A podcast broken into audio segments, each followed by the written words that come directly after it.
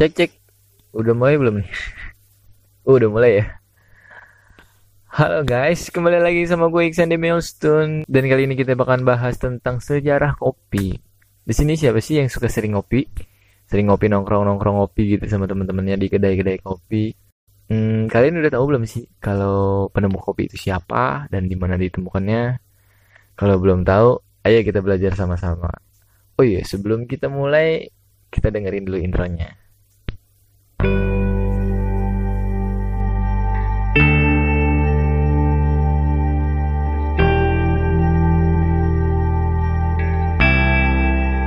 Oke guys, mari kita bahas tentang sejarah kopi. Kalian tahu nggak sih kopi itu ditemukan sama siapa? Nah, mari nih kita belajar sama-sama nih. Jadi pertama kali itu kopi ditemukan oleh seekor kambing. Seekor kambing menemukan tanaman kopi, tanaman ya. Awalnya tuh kopi itu berasal dari Utopia ya. Saat itu belum dikenal dan saat itu kopi cuma dianggap sebagai tanaman liar kayak semak belukar gitulah. Nah, ditemukanlah oleh seekor kambing. Dan ketika kambing itu memakan tanaman kopi dan biji-biji kopi yang ada di tanaman kopi itu, mereka tuh merasa gembira gitu dan bersemangat gitu. Dan pengembalanya nih pada heran kenapa sih kok kambing saya binatang ternak saya tuh setiap makan tanaman ini menimbulkan efek-efek yang bahagia, yang semangat gitu. Kayaknya beda dari yang sebelumnya. Akhirnya tuh sama pengembala itu tuh diteliti, bukan diteliti ya? Ya diteliti juga sih, cuman pada saat itu belum ada istilah meneliti mungkin ya. Gue juga nggak tahu, pokoknya di diteliti gitu. Kenapa nih bisa bersemangat gitu. Dan akhirnya memang tanaman kopi ini menimbulkan khasiat yang bisa menimbulkan rasa semangat dan rasa bahagia. Pernah gak sih lu minum kopi dan bisa bikin relax? Nah benar banget memang. Terus digunakanlah kopi ini dicoba-coba. Ternyata buah kopi ini bisa dimakan oleh manusia juga dan pada saat itu mereka menggunakan tanaman kopi ini menjadi sebagai makanan. Dulu tuh sebagai makanan ya, bukan sebagai minuman. Sebagai makanan yang dihancurkan biji kopinya, lalu ditambahkan minyak jadi adonan, terus dimakan. Udah gitu aja. di beberapa suku di Afrika ya yang yang memakan kopi dengan cara tersebut.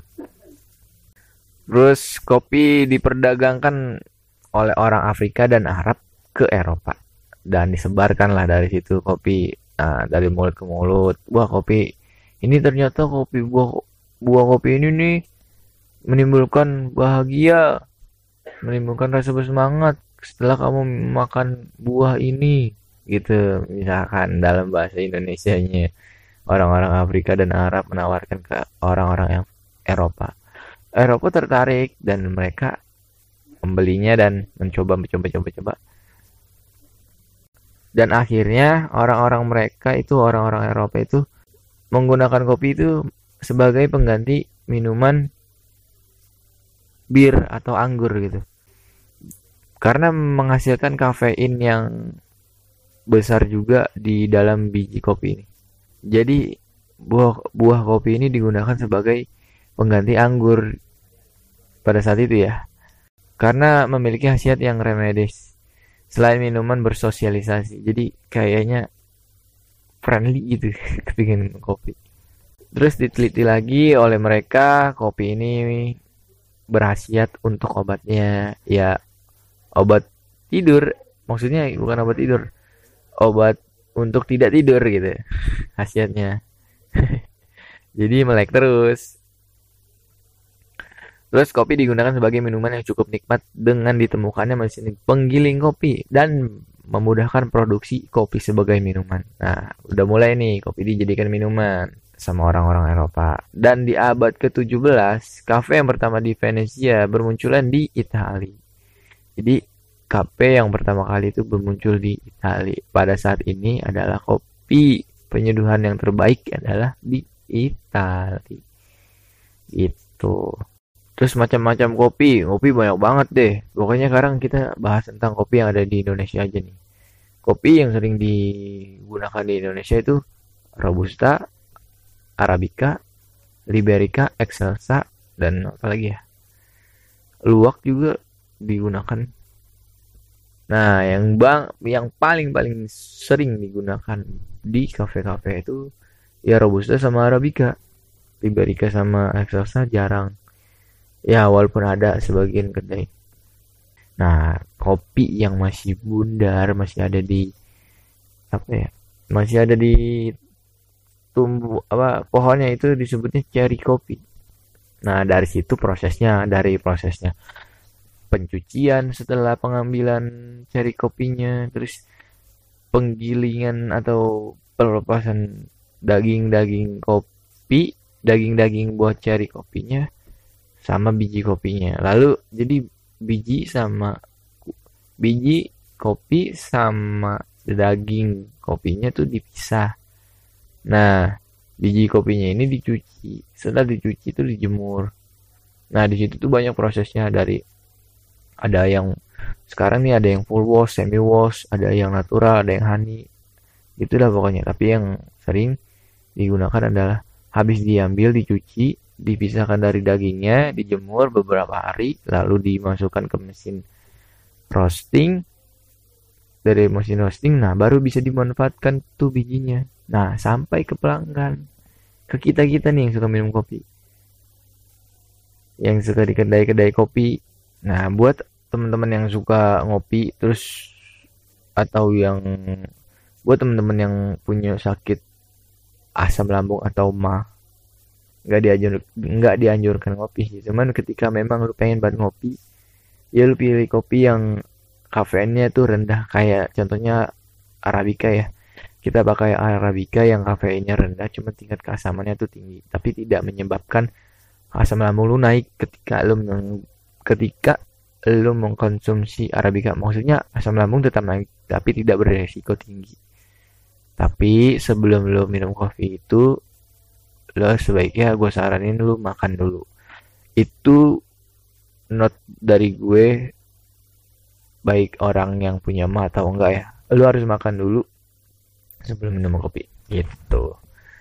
Nah itu prosesnya tadi ya dari pengambilan pencucian penjemuran dan postingan atau penggarangan gitu. Nah sampai ke kita. Dan ini dia adalah manfaat-manfaat lu minum kopi. Pertama itu kita balik lagi ke yang tadi. Pertama itu memberikan kita semangat yang tinggi. Terus minum kopi itu bikin konsentrasi itu semakin meningkat. Terus lu pernah gak sih minum kopi kayak wah lu lagi kerjaan tugas terus lu sambil minum kopi wah kayaknya konsen lu menyatu buat dalam pikiran lu dari konsentrasi lu meningkat bisa menimbulkan stamina. Pokoknya rasanya lu bersemangat dan berstamina. Pokoknya lu seger. Dan menurunkan potensi serangan kanker diabetes sama serangan jantung. Minum kopi juga bisa mencegah lu terkena serangan jantung. Selain serangan jantung, dapat juga mengatasi depresi. Habis ngopi lu pernah gak sih enak terus hilang gitu segala pikiran. Ya walaupun ngilangin pikiran itu bisa di mana aja atau lu jalan-jalan atau ngobrol sama teman tapi kopi juga bisa ngilangin depresi. Terus mencegah penyakit Parkinson. Sama lu mencegah penyakit demensia. Terus kopi juga bisa membersihkan saluran pencernaan di usus besar ya. Pokoknya kopi itu banyak banget banget pelajarannya dan masih banyak manfaatnya sebenarnya ya. Tapi karena memang yang gua tahu cuma segitu kita belajar sama-sama sama sini aja. Mungkin podcast kali ini kita tutup sampai di sini aja ya. Oke terima kasih. Gue Iksan dari Milestone. Goodbye